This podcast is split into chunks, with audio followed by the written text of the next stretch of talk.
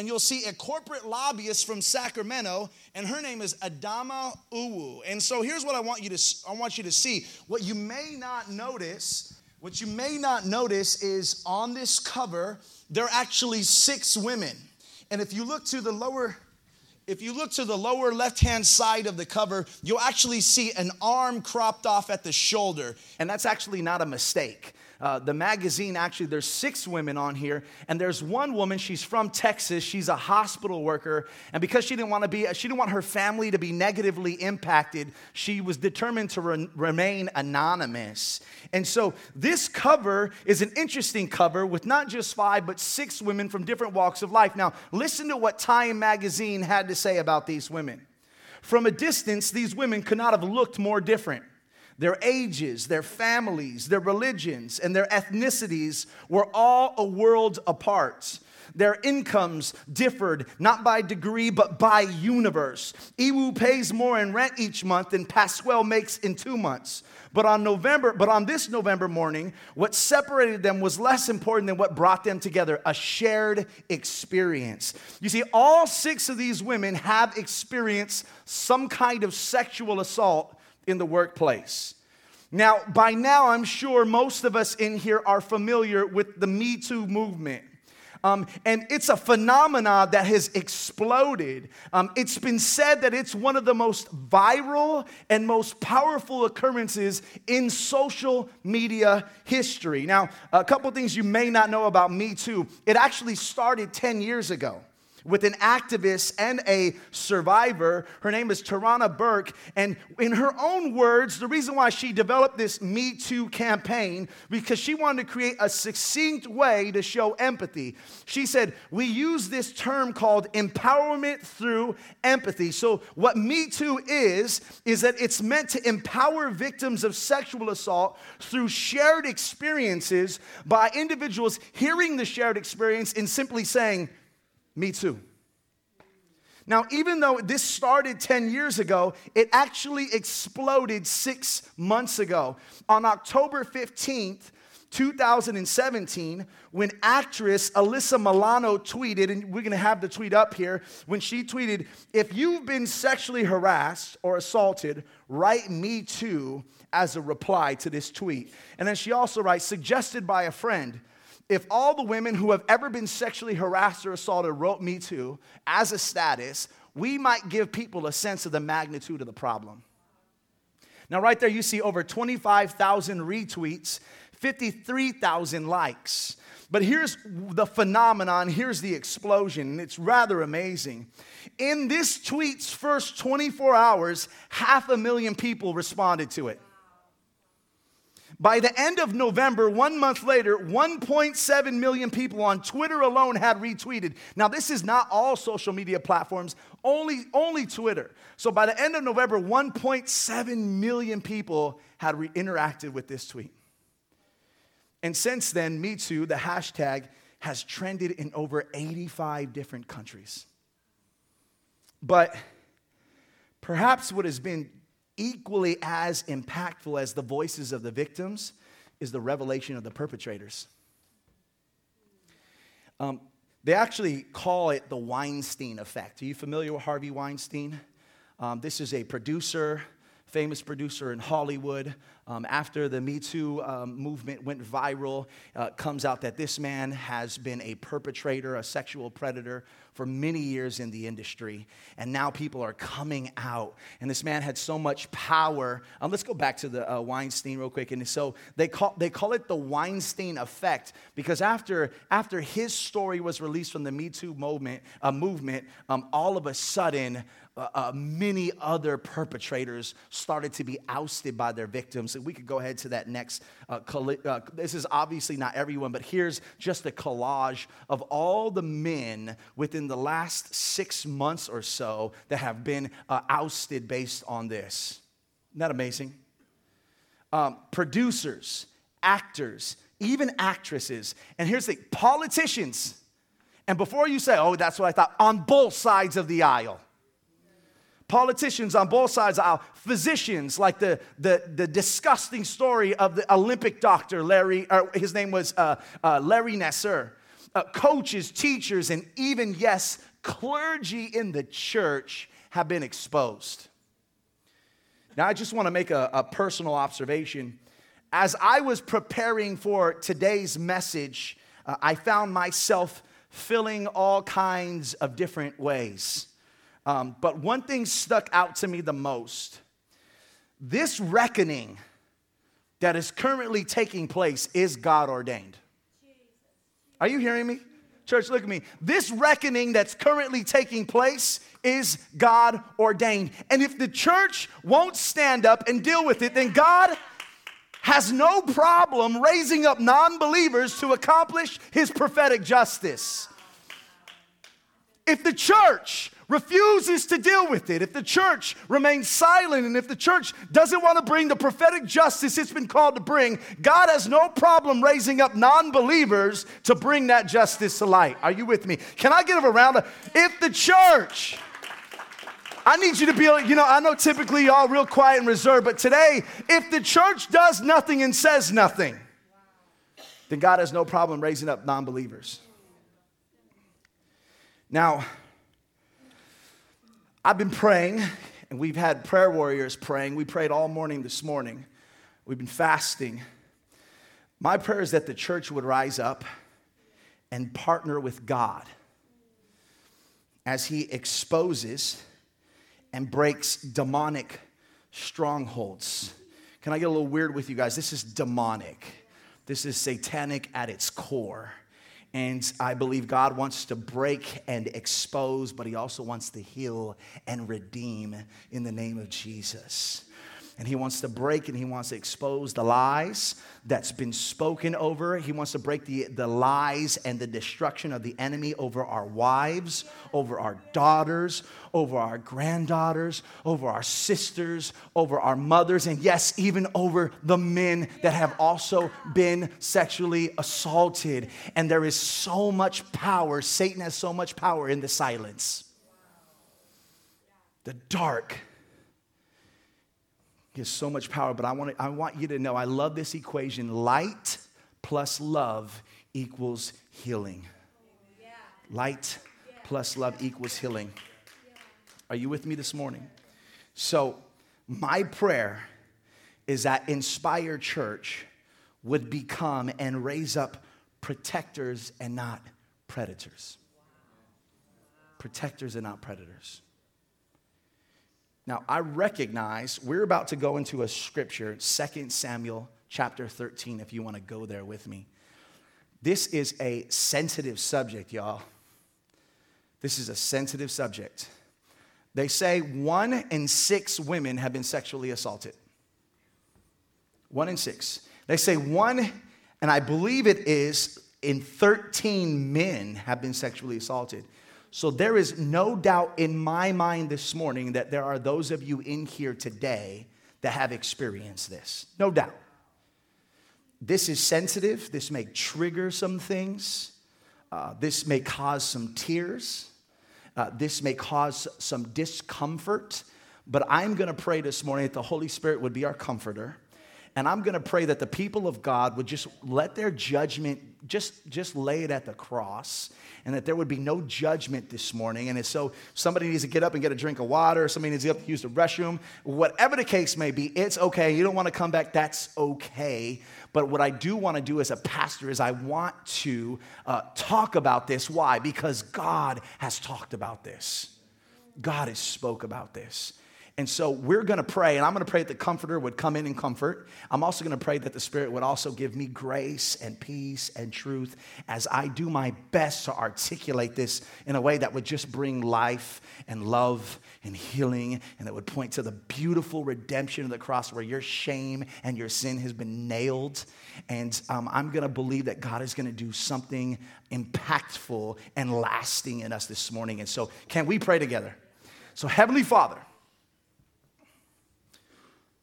we recognize this moment as God ordained. We, rec- we recognize this morning that you want to do a work. And so we're okay if people begin to weep. We're okay if even now there is tears. We're okay Uh, we pray for the beauty and the purity of Jesus to flow all over this room. We speak to the lie of the enemy, the condemner, the liar. We, act, we block him out and we declare right now that your word would pierce through pain and sin and hurt and dysfunction and that you would love like only you know how to love. And Lord, can you speak through me? And can your spirit begin to create a space of safety in this room. I'm asking this in Jesus' name we pray. Amen. 2 Samuel chapter 13. This is actually a pretty long chapter. It's going to be chapter 13, and we're going to read verses 1 through 22. We are literally going to read the entire 22 verses. Is that okay? Will you step into this story with me? Will you um, just kind of step into this story again? This is no holds bar story. The scripture does not hold back. And so I'm going to read this. Um, in fact, I'm going to come down here and read it with you guys. And, um, and let's step into this story. And as I read this story, again, this is a real sensitive story. And so if you feel any type of way and so I want to just empower you um, to, be able as, uh, to be able just to feel. It's okay to feel this morning. And so the text says this in 2 Samuel chapter 13, 1 through 22 says this Now Absalom, David's son, had a beautiful sister whose name was Tamar.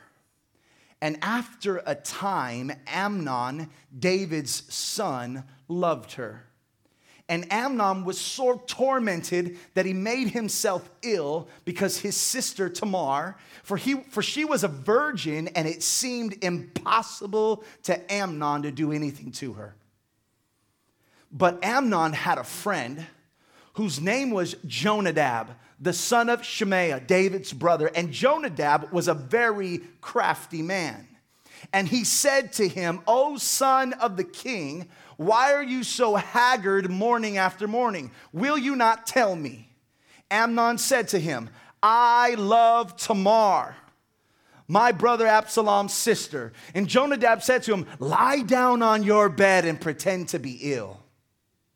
And when your father comes to see you, say to him, Let my sister Tamar come and give me bread to eat and prepare the food in my sight that I may see it and eat it from her hand. So Amnon lay down and pretended to be ill. And when the king came to see him, Amnon said to the king, Please let my sister Tamar come and make a couple of cakes in my sight that I may eat from her hand. Then David sent home to Tamar, saying, Go to your brother Amnon's house and prepare food for him. So Tamar went to her brother Amnon's house where he was lying down, and she took dough and kneaded it and, and made cakes in his sight and baked the cakes. And she took the pan and emptied it out before him, but he refused to eat. And Amnon said, Send everyone out from me. So everyone went out from him. Then Amnon said to Tamar, Bring the food into the chamber that I may eat from her hand. And Tamar took the cakes and she had, that she had made and brought them into the chamber of Amnon, her brother. But when she brought them near him to eat, he took hold of her and he said to her, Come lie with me, my sister.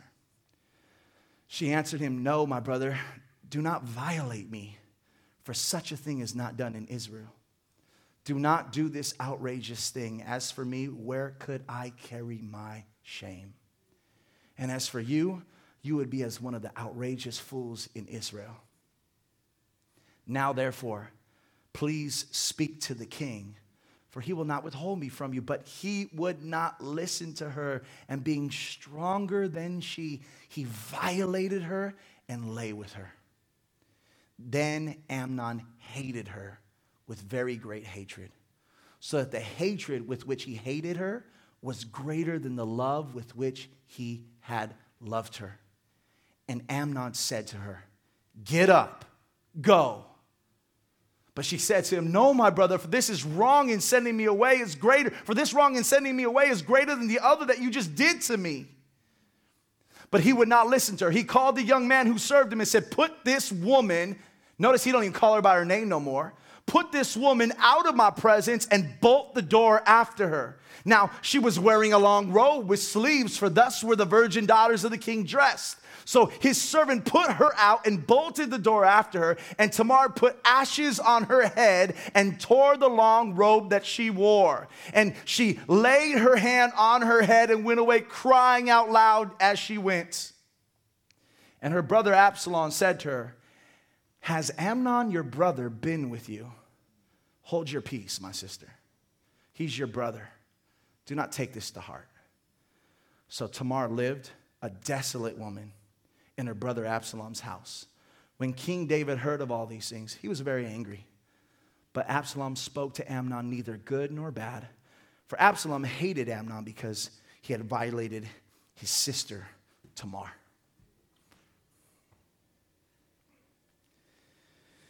Now, as tragic as this story is, it confronts what I think are seven uncomfortable truths that I believe you and I need to hear in order to become a church full of protectors. Seven.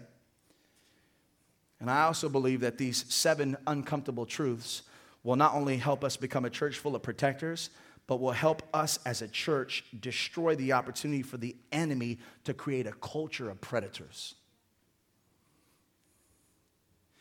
Everything starts with human depravity everything starts with human depravity. If you look at verse 2 and you remember what was said, scripture defines, describes Amnon as being tormented. So much so that he had made himself ill because of Tamar. Now, here's what I want you to see. Everything starts with human depravity. In order to solve a problem, we must first understand the root of the problem. In order to understand what, uh, in order to find a cure, we have to first diagnose what kind of illness this is. Are you with me? When it comes to the terrible realities of rape and sexual assault, before we can call it a problem of patriarchy, or before we can even call it a problem of sexual perversion or deviance, it is without a doubt a problem of sin. And there is no human on this planet that is innocent. Paul tells us in Romans 3 we're all under sin. And that there is no one righteous, no, not one. You see, the illness that Amnon is feeling, this illness from Amnon, it goes deeper than just an act. There's a root of depravity, not just in Amnon, but in all of us. This is simply not just an issue of the body, but it's a core issue of the heart that can only be remedied by the gospel of Jesus Christ. And so, as powerful as the Me Too movement is, and I respect it and love it, the church is the only institution that has the remedy for sin and it's the gospel of Jesus Christ. And you may, you may be able to stop somebody from acting, but only the gospel can stop somebody from thinking. Now, this doesn't mean men that you're off the hook as if it's women who triggered you. This doesn't mean that the men are left after, off the hook as if the women are to blame too. Don't, don't you hate that argument? Well, she shouldn't have wore that. She was asking for it. What a silly and ridiculous argument. And just because we are all sinners and human depravity affects us all, it does not leave us as men free of the blame. Here's the second thing I want to talk about. We're guilty of sin, sure, but a predatory culture thrives where fraudulent masculinity is allowed.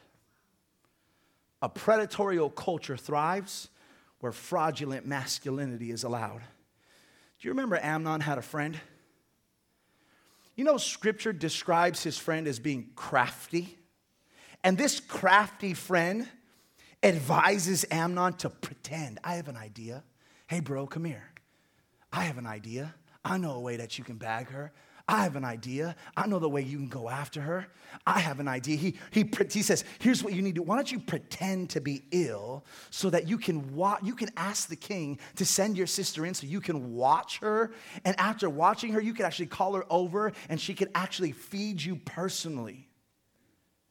This is sad. You know what's so sad about this is that there are some that would say, oh, this is just boys being boys. This is just what men do. Right? We even have some officials, and I don't want to get too political. This is just locker room talk. This is what all guys do. That makes me sick because it's not what all men do. That's a lie. That's not what real men do. It's what fraudulent men do, but it's not what biblical manhood does. This is not just boys being boys. Are you with me? No matter how you phrase it, no matter how you put it, no matter if you were just joking, talking about sexually assaulting or harassing someone, it's not biblical manhood, it's not real manhood. It's never okay. And you know what's so crazy? Look, look at his boy, Jonadab. That's my boy. That's his cousin, too, if you read the story. Jonadab comes in, and, and, and, scripture describes him as crafty. Now, as I was reading this story, that word jumped out to me. What does that remind you of? It reminds me of the serpent in Genesis. Are you with me? It's literally the same word used to describe the devil in the garden tempting Eve. He was more crafty. Now, I want to ask everyone this morning, but specifically the men this morning, I want to ask you two questions. First, what kind of voices or what kind of voice are you to your friends in their life? What kind of voice are you in the life of your friends? a real man moving in biblical masculinity mentors and disciples and is unafraid to correct another man when they're out of order. That's the problem with the church today. A lot of people, well, the problem with church is that they're too judgmental. No, we're not judgmental enough. Hear me out and let me explain. I don't want people to judge you as you walk in, but we need real men of God, real disciplers and mentors. Women, we need real women of God, real disciplers and mentors that are able to sit down with someone and say, No, that's not correct. That's not how we do things as a man of God. Everyone's too afraid to offend somebody. And you know what? Here's what I want to say. You want to know why people are afraid to offend someone? Because y'all act too offended. You're not comfortable with who you are in Christ. And when someone calls you out on something, you just go haywire. You need to let the Lord heal you. Some good critique is necessary in your life in order for you to grow in righteousness. What kind of voice, men, are you to your friends in, in their lives? Yeah, bro, do that. It's sad. Jonadab is a strategic accomplice. And you know what else is real sad? Jonadab represents the first person that has the power to stop this thing. He's the first person that has the power to stop this thing. Second question What kind of voices are you allowing to influence your life? Well, Pastor Phil, on Sunday, what about Monday through Saturday? What kind of voices are you allowing? To influence your life. Are you with me? Are these voices promoting fraudulent masculinity or biblical manhood? My pastor used to say, wrong voices, wrong choices. So true. So true. Who are you listening to? Here's another one. What are you listening to? You know, I know we're, you know, we're a young church and, you know, and we have been two years. We're trying to get people to come in. We don't want to offend nobody. But, yo, every time you put, I get, this world gets so hypocritical. You have all these people, you know, championing the cause, but then they're writing music and lyrics that are informing your flesh to become the very thing that they're fighting from. What kind of music are you listening to? Who's, who's preaching to you? What message are they? What voices are speaking into your life? What concerts are you going? Listen to the lyrics. I know some of it's just good. We dance, you know. You know, as Christians, we like the beat. It's just dancing music. Phil, you're getting real religious right now. And I get it. I understand. And there's some music I like to listen to when no one's around. You know what I'm saying? But if you sometimes, have you ever just listened to the lyrics? I mean, it's just disturbing. Disturbing and then you know, and then we're gonna champion the cause, right? We're gonna fight for prophetic justice. I'm upset. And I'm not mad at you, but I'm mad at the body of Christ. Here's what I want you to do go home and just listen to some of the things you listen to. Write down some of the lyrics. Write it down. No, no, no, Pastor, I can't. Again, you know, I don't want to be legalistic and religious. I want the Holy Spirit to speak to you out, out here because if you're just living on Pastor Phil's word, you ain't gonna change. But the Spirit is calling you to go deeper and listen to the Holy Spirit, okay? And you're all in different walks of your life. Some of you like, well, wait a minute, I just came here today. Wait, whoa, whoa, whoa. But you, you know, I won't be back next week. I thank you. But here's what I want to say is if you want to create a culture of protectors and not predators, we got to take, take a look at the voices we're allowing to influence our lives. And everybody wants to rip the church, oh, the church this and look at that or whatever. And we look at the world like, oh my gosh, look what they're doing. So hypocritical. Well, it's just art. When it's artistic, we can be naked on screen. When it's on, you know, it's like you're contributing to the dehumanization of women. Sorry. Men, men, especially men of God, we need to wake up, y'all. You know, you and I, men, we have the power to cut off fraudulent masculinity at its root. Women, you don't have, no offense, you don't have the power to cut fraudulent masculinity off. The men do. You have the power to shut it down. Some of you might be saying, man, the men are really getting it this morning. Here's why 90% of sexual assault victims are women. We need to take responsibility. Amen? Number three, parental naivete. Where there is parental naivete, there's also an elevated chance of successful sexual assault. I mean, David, are you serious? In this story, King David, the one that we all love, right? The sling, right? We like, oh, wow, man, when he beat Goliath, he was a man after God's own heart. He's such a hero, and he is a biblical hero. But you dropped the ball, David. You dropped the ball. As a father, you failed to protect your daughter, and you failed to correct your son.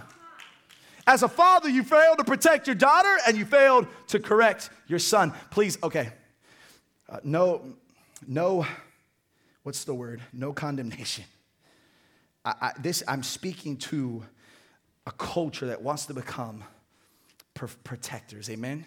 And if so, if you've been through this situation, your child has been through this situation, this is tough for me because there's a part of me that has tension. I want to hit hard. There's a part of me that wants to understand there is redemption, forgiveness, and growth Christ. Are y'all with me? And so I'm trying to balance this, but there's a little bit of frustration in me too. So just continue to pray, but please, just hoping the Holy Spirit would translate this and take my words um, but here's what I want to say. Verse 6 tells us that Amnon pretended to be sick and specifically asked the king to send his sister to him so that he could watch her cook. I mean, guys, really, I want to watch my sister cook. And then after that, I want, I want her to feed me. Right? You're a prince in a, king, in a rich kingdom and you have servants. Like, why isn't at that point David saying, you know what, this is a little weird. I've always known you to be the weird one, son.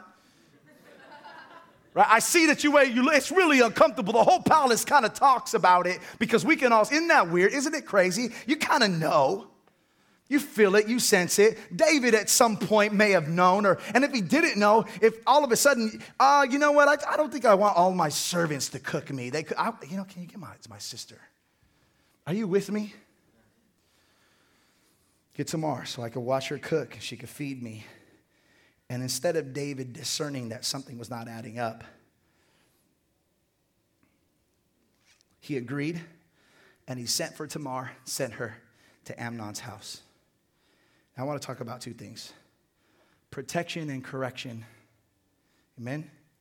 Please hear my heart on protection. My goal today is not to make parents feel bad, but instead, I want to empower parents to start becoming more active in the life and interactions of your children. Can you be aware? Can you be aware of who you're allowing in your home? Can you be aware of where you're sending your kids? I've sat with many survivors, and you know what they confess? Their perpetrators are members of their own family.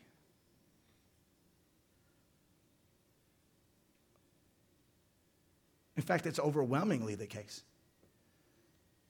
The perpetrators are members of their family.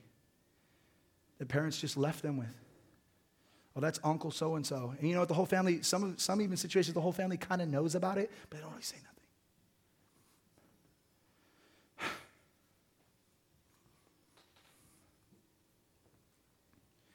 Please be vigilant. Now, I'm not advocating that you live in constant fear or suspicion, but I'm advocating for parents will you stop being your, your, your child's best friend and start being their protector? Stop it. Get involved. Ask questions. Get educated. Provide leadership so that your child, you know, they may not want it, but they'll thank you in the long run. protection. The second one is correction. Even though we're told later in verse 21 that David became angry with Amnon, there's never any record of David doing anything about it. You know, as protectors, one of the worst things we can do, and I'm still learning to do this too, and I'm looking back in my life and I see some guilty places that I've had to repent and even ask the Lord, what do you want to do now? So I'm being honest with you guys. As protectors, one of the worst things I'm realizing we can do is hear something and never do anything about it.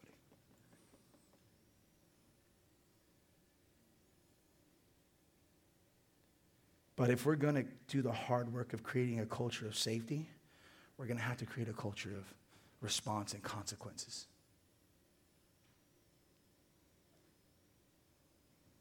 Here's the hard truth that parents, I think, need to hear.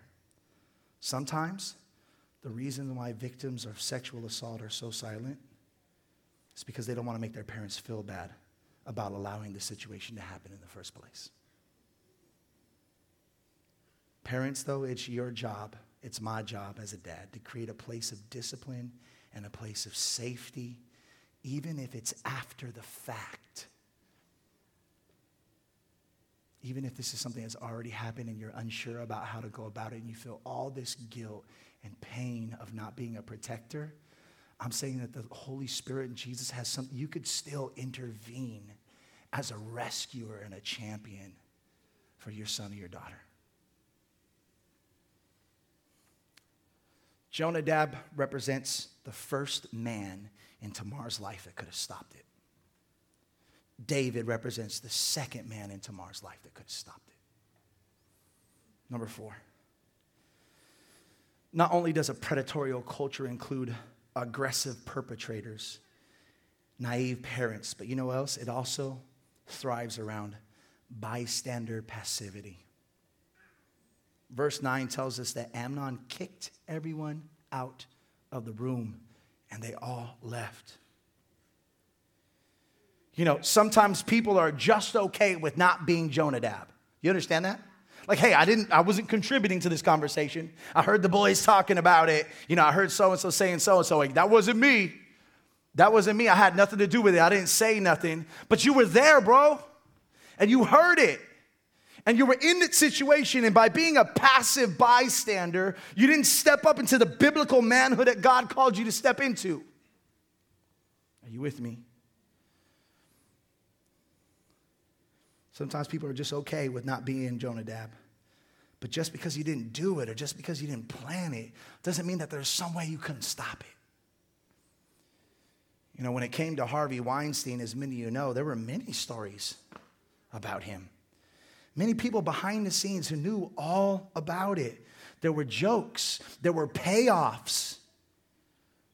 There were a lot of self proclaimed good people who did absolutely nothing about it. Now, this is so sad, but so true. And I want to ask a very sad question. Are you ready? Who had Tamar's interest in mind? Who was protecting Tamar? Who cared for her? Who was concerned about her? Who had Tamar's back in this story? It wasn't her cousin. It wasn't her father. It wasn't the servants who were thrown out of the room and told to leave us alone. And you know, maybe the servant couldn't have said something to, to the prince's face, but maybe he could have went to the king and said, There's something going on, king, and I just want to let you know. As men of God and members of the body of Christ, I would hope that if you saw any woman going through any type of distress, and again, I'm, I'm, I'm, as a pastor, I'm speaking to myself. Think of them as your own daughter or your mother. even if our own church, even in our own church, we need to be on guard.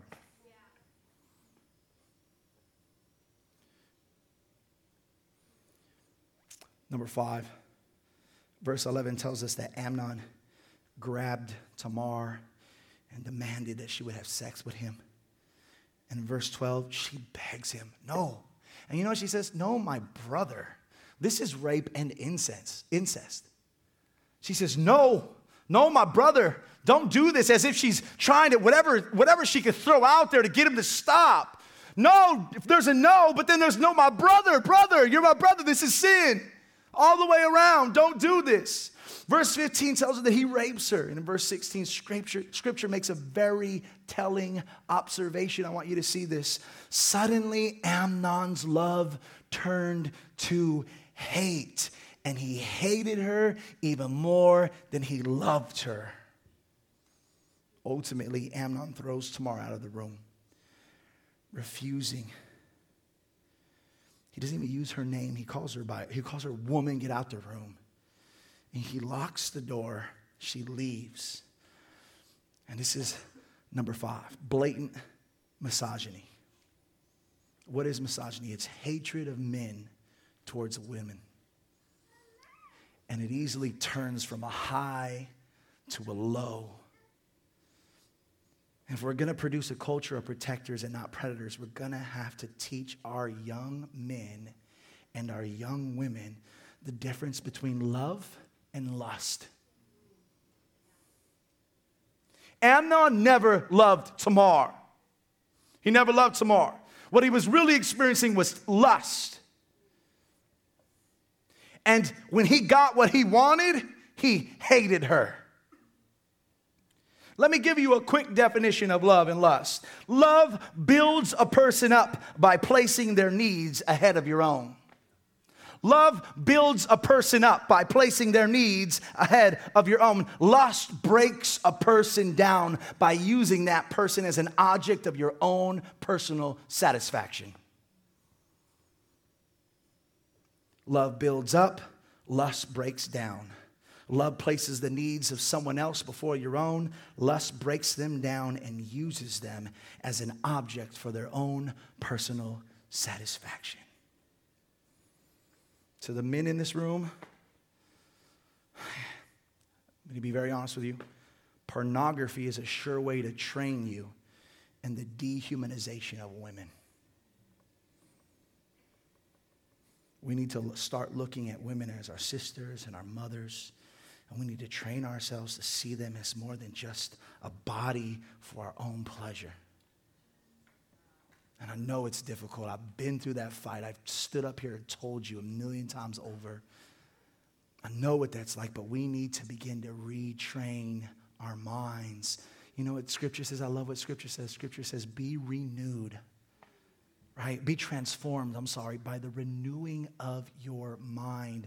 The word is truth, and the truth sanctifies your mind and renews it. And all of the stuff that we've put into this computer is saved, but God could come in and begin to redirect and renew through his word.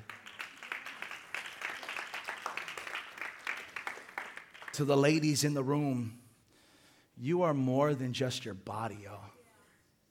No, no, no. You're more than just your body. You're more than just your body. To the young ladies in this room, to the 14, 15, 16, and 17 year olds, you are more than just your body. You are more than just your body. You are more than just how many likes and views you can get on Snapchat or Instagram.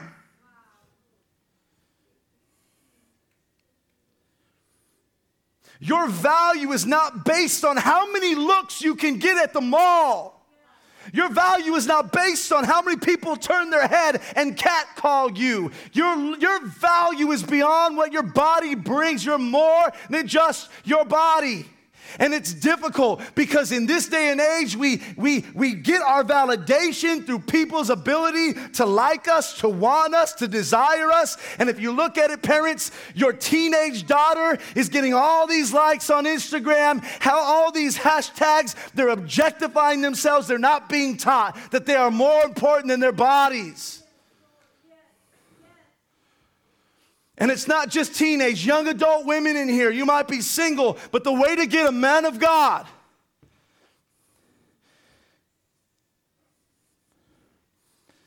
You're more than your body, y'all. Can I get mothers and fathers, disciple your daughters? Can I share with you something real quick that may change your life? Mothers and fathers, dads, you need to reinforce this to your baby girls. Are you with me? You need to reinforce this to your baby girls. You need to take long walks and you need to tell them, I don't care what they say, you're more than your body. Uh, you know what? Yeah, okay, you're beautiful and all that, but I'm gonna say you're intelligent. You're brave. You're courageous. You're gonna, you have a heart after God.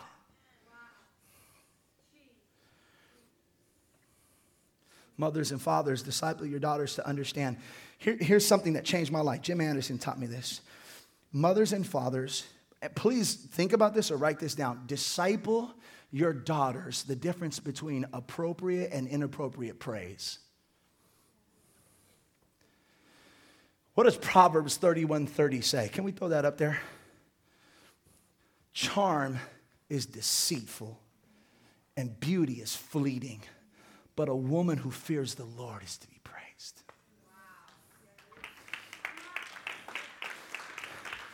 This is the value that we must instill in our children, disciplers. Parents, you are the primary discipler, not the youth pastor or the pastor or the mentor. You are, and even sometimes they don't listen to you as much. It's okay. You are the discipler, and you must teach them the difference between inappropriate and appropriate praise. Daughters, women, mothers, granddaughters, please listen to the word of the Lord. Charm is deceitful, beauty is fleeting. Yes, one day things ain't gonna look like how they used to look like.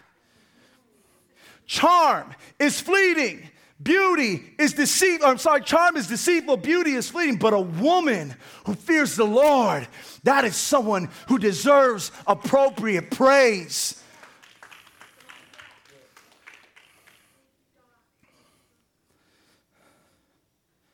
What's the difference? Inappropriate praise is when predators praise a woman because she used her body to sensualize herself. Appropriate praise when a woman says, you know what? Even though I have these temptations, even though I think sometimes I need to, and look, girls, go ahead and look good. You know, I tell Jamila, we're going on a date, baby. Let's, you know, let's dress up a little bit, right? No laughs there, okay? Let's just break the ice, right? It's good to look good. It feels good. I'm not, you know, I'm not saying you can't. You know what I mean? Do you guys get me? Yeah, yeah. Are we here? Like it's okay, but here's the most important thing is that I want my when if I ever do have a daughter and pray, I would love to have a daughter, but I, I want my wife to know, I want my daughter to know. You know what? What's more important than your beauty or your face or your body or you're this or you're that is that you are a woman who loves the Lord. And hold on, hold on, don't before you clap, I need you to listen. You are someone who loves the Lord, and when I come into your presence, I feel safe and secure as a man. And I know that you're gonna fight battles with me on your knees. And I know that even if times get tough, you're not gonna walk out. We're gonna repent together. A woman to, who fears the Lord is to be praised. She makes you feel safe and secure. She makes you feel confident. Men of God, you're looking for women. A woman who fears the Lord is to be praised. She makes you feel safe and confident. She moves you forward. When you're going too fast, she slows you down. When you're going too slow, she speeds you up. Women of God, this is who you should strive to become.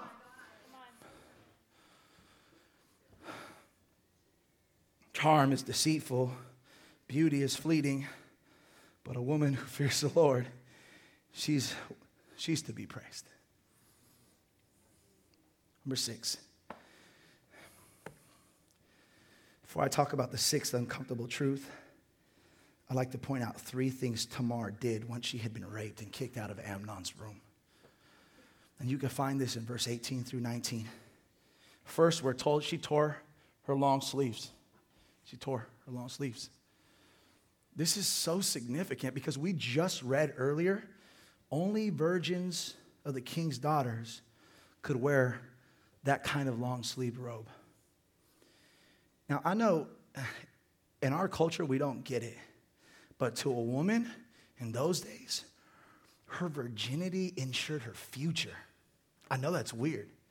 It's how the culture was built. So, this is Tamar's way of saying, I'm damaged goods. Now, nobody's going to ever want me. And the very person who stole my value has kicked me out of his room, and I'm worthless.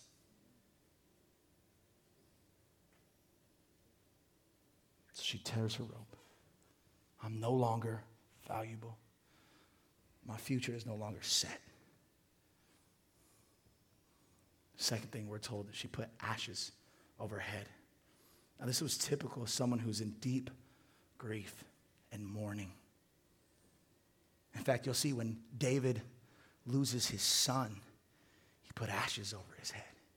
He goes into a deep time of mourning. This is Tamar's way of saying, Today I died. I died. Today. I might, I might still be walking, but I died on the inside. I've lost my joy. I've lost my hope. I've lost my future. And I've lost my dignity. Tamar might have even been suicidal. This leads us to the third thing that we're told that she did. She laid her hand on her head and she went away crying. And what you have here is a picture of the deep, destructive damage of sexual assault. Tamar is the very essence of broken. Now, watch this. Tamar's brother, Absalom, he represents a final hope. You know that? You know, Tamar's brother can't stop what's been done, right? Jonadab could have stopped it, David could have stopped it, the bystanders could have stopped it. It happened. She came out feeling dead inside. Her dignity is gone, worthless, and no longer will she be of any valuable to anyone, maybe even suicidal. And her brother is sent to her in that moment. He doesn't represent somebody who could stop what happens, but here's what he does he represents her final hope in this story for restoration, healing, and God justice. Represent, he represents the final hope in this story for a, a positive ending to say you are, you are empowered, you can move on, and you can use this, and God can glorify. And you, He represents a man who can bring restoration and godly justice. So, Tamar, brother Absalom, representing her final hope, healing, godly justice. Instead of giving her life, all he does is tell her to be quiet. Tells her to be quiet. He says, Hold your peace. Be quiet. He's your brother, it's your family. I know, I hate it too. You're going to be okay. Maybe he said a couple of extra encouraging words. It's your family, though. Hold your peace. Be quiet. How many women and men who have experienced this, Satan is literally saying, shh, don't ever say anything. Don't tell keep it in the dark. And you know, can I tell you this? As long as it's in the dark, he has a way to condemn, he has a way to speak lies, he has a way. That's his secret weapon over your life. You, you, you could be a Christian for 50 years, but still have something in the dark. And I'll tell you, I love you. God loves you. You can go up, but every once in a while, the enemy could come and probe a little bit, and he has a foothold. Absalom says, Hold your peace. He's your family. Telling Tamar to keep silent is kind of my sixth point. It's called victim insensitivity. And this hurts. This hurts someone more than it heals them. And sometimes you're really meaning well, but again, it hurts more than it heals. If we're going to become a church of protectors, we must become a church of encouragers. We must encourage those who have lost their voice to find it again. Even if that means driving with them to the local police department to file a report, y'all.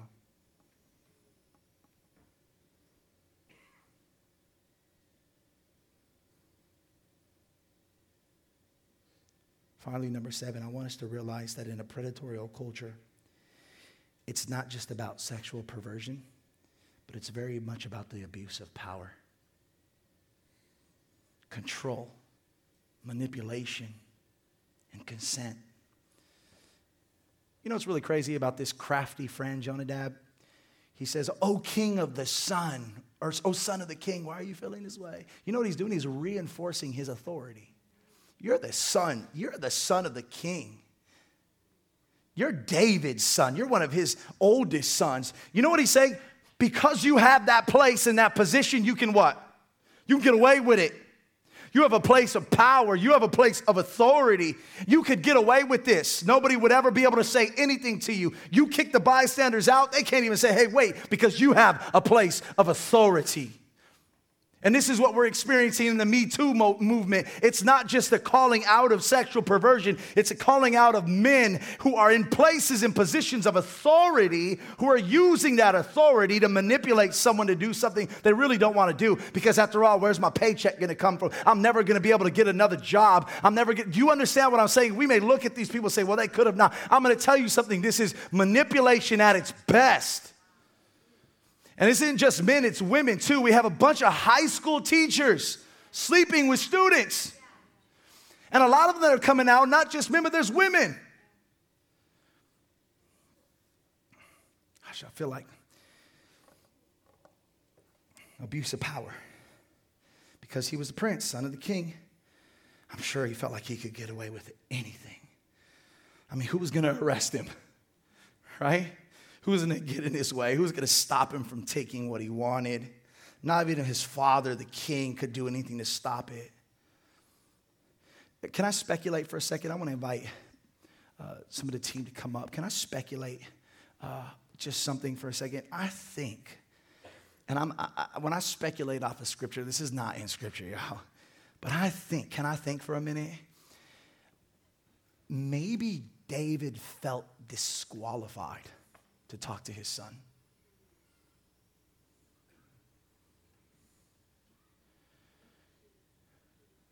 Maybe David felt disqualified. Hear me out.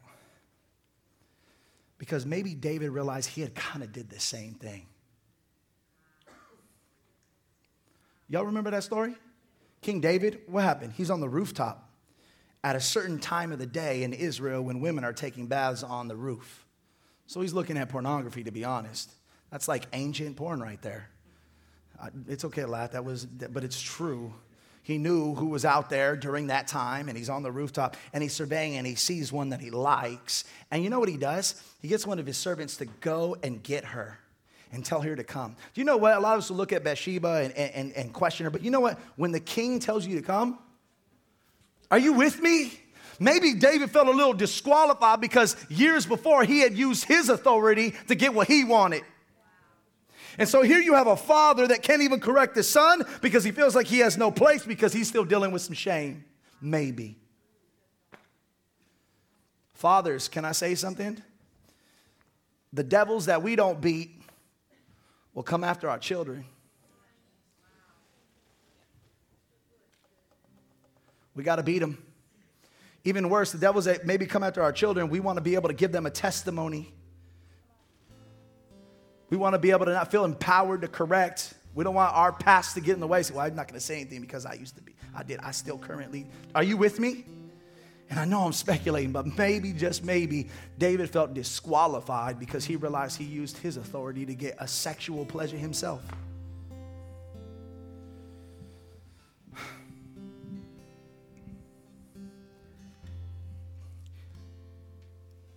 Super difficult topic to go through considered bypassing it, but couldn't because this is God's heart. He wrote about it in His Word.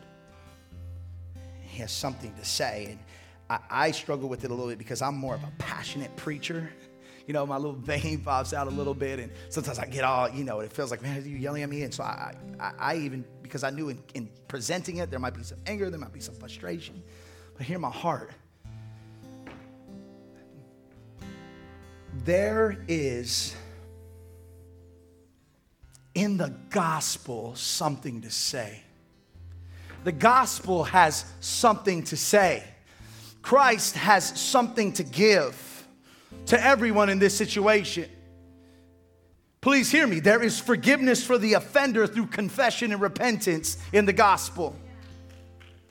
There is healing for the victim through the light and love of Jesus Christ in the gospel. And there is hope for the church to be prophetic protectors that God has called us to be. I want to pass some advice to you that was passed to me as we pray this morning. To the men, you are not the problem, you are a part of the solution. Brothers, we need you.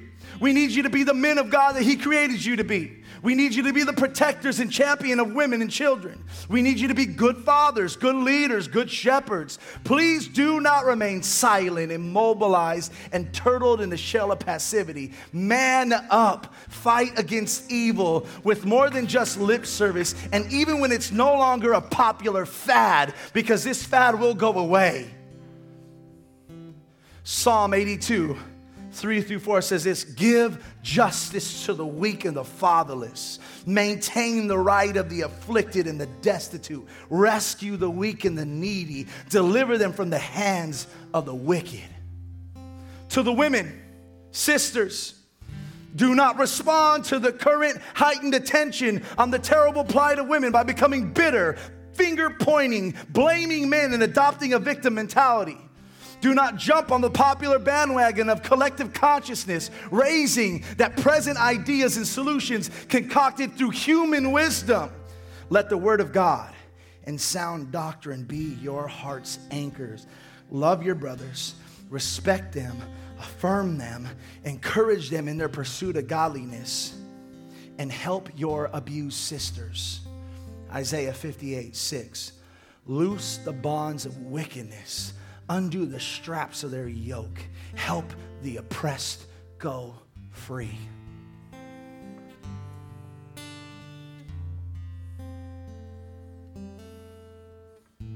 Let those two scriptures speak for themselves. Can I read them again to you for the men? Let's go back to Psalm.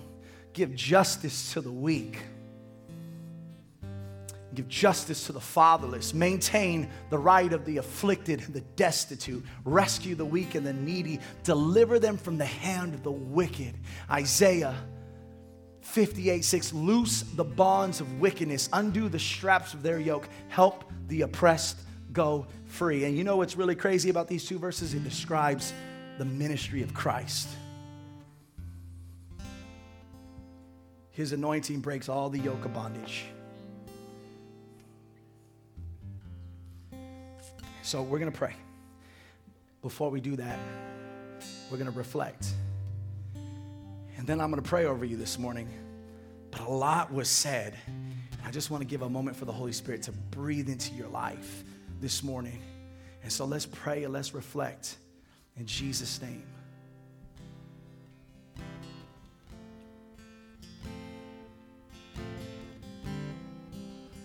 Hallelujah.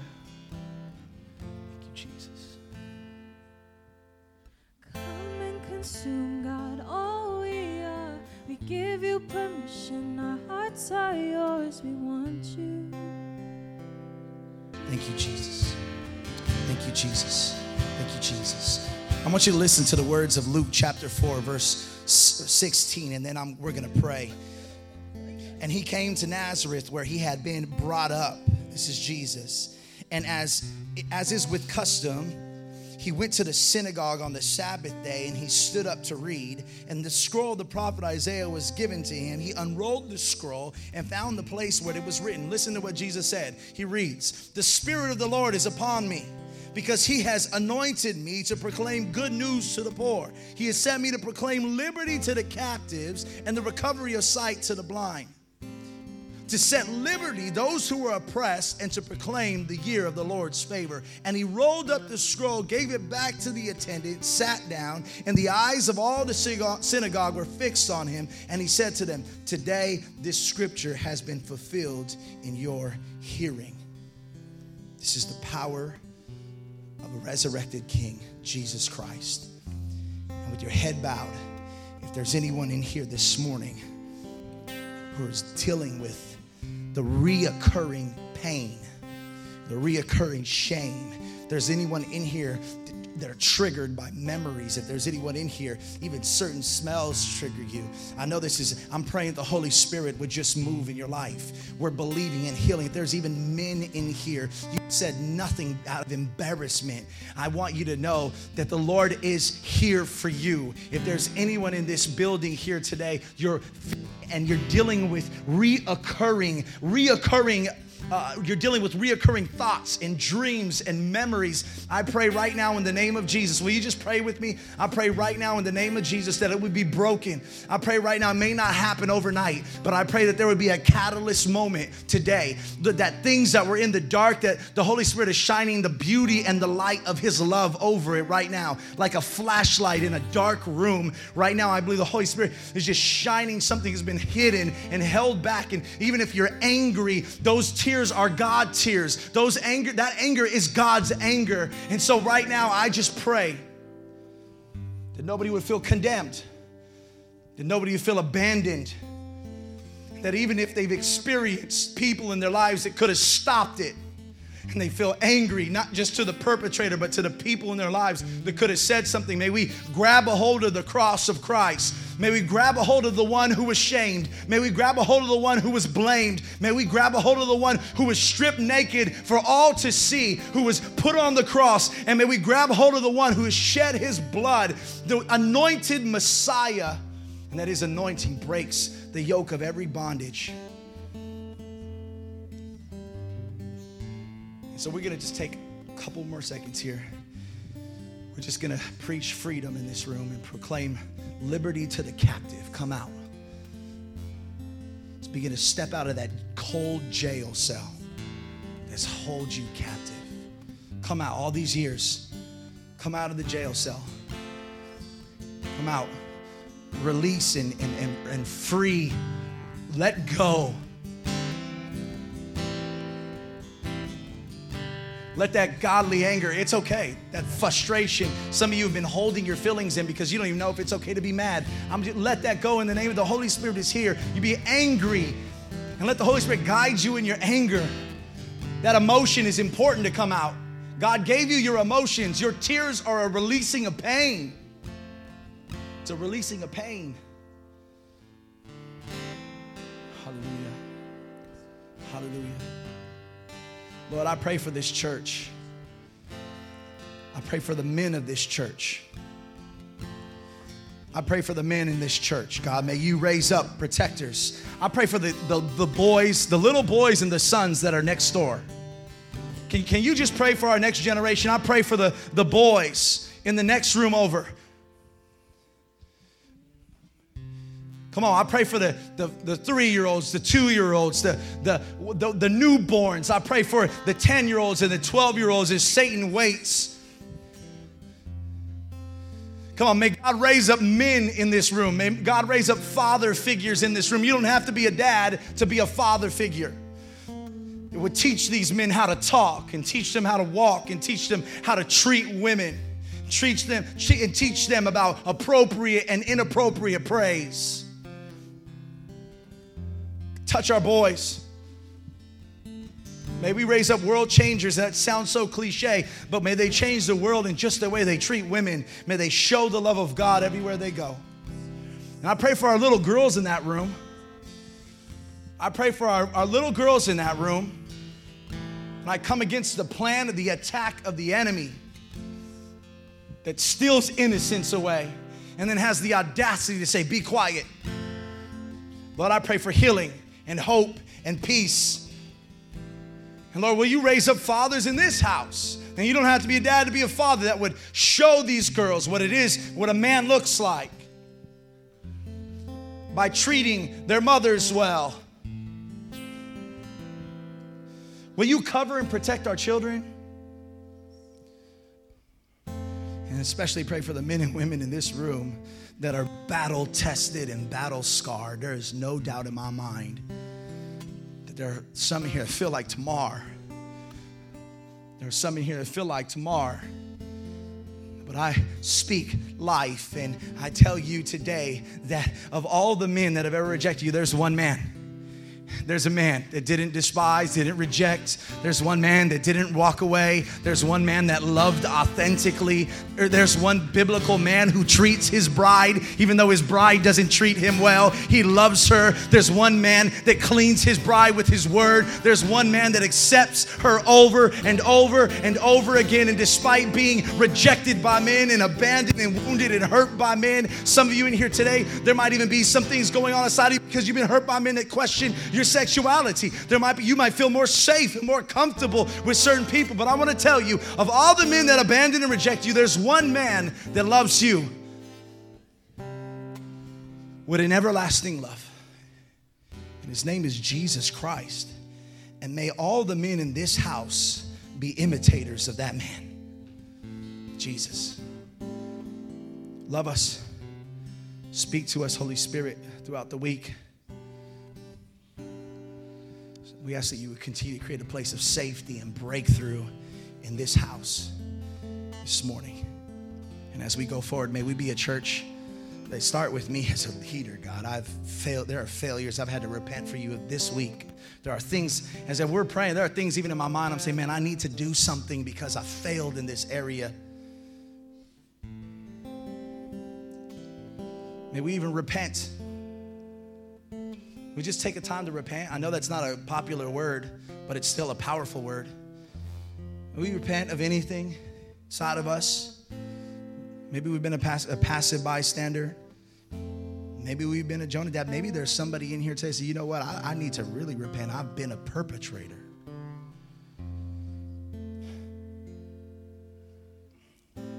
Jesus, forgive me. Forgive us. And will you teach us in the midst of this sinful, broken world how to be imitators of Christ? Guard us and protect us and keep us. Lord, we love you so much because your word does not shy away from anything, Lord, but it speaks loud and clear to our hearts. I thank you that this is included. So, Holy Spirit, be with us as we leave. And if today or for the rest of this week something comes up, Holy Spirit, will you just process with those in here? And again, we're getting ready to dismiss, but I just want to say one thing. If throughout this week you still feel a burden, I want you to do one of two things. If this lays heavy on you and begins to hurt you, will you call somebody that you know and you trust that loves the Lord? Will you call some of those group, some of your leaders, your connect group leaders? Will you call some of those in your connect group that you trust? And will you, will you say, you know what, I just need a little prayer? Will you, will you not isolate yourself, but will you, will you allow the ministry of the body of Christ to penetrate maybe through some of your fears this week? Uh, will you process with the Holy Spirit this week? We say, Holy Spirit, I'm scared, but if you walk me through this, I could face anything? Will you reach out to myself or to Jamila? We'll point you in the right direction. But will we become what God is asking us to become as a family? And so, Lord, we love you. And I thank you for giving us this moment this morning. Will you be with us? And we ask these things in the mighty, perfect, strong, wonderful name of Jesus, we pray. Amen. Amen. Amen. Amen. Look, listen, God bless you. And may you go in peace this weekend. May the Holy Spirit go with you. And, uh, and, may, and this week, if you can, get out to a connect group. And, and again, I just want to encourage you today, just as we walk through, um, that you would just walk with Jesus. Amen. God bless you guys. We'll see you next Sunday. I don't care what nobody says. I am nothing without his grace. See, I know I'm in his favor. Cause I'm standing here today. No, no, no, no, nobody can tell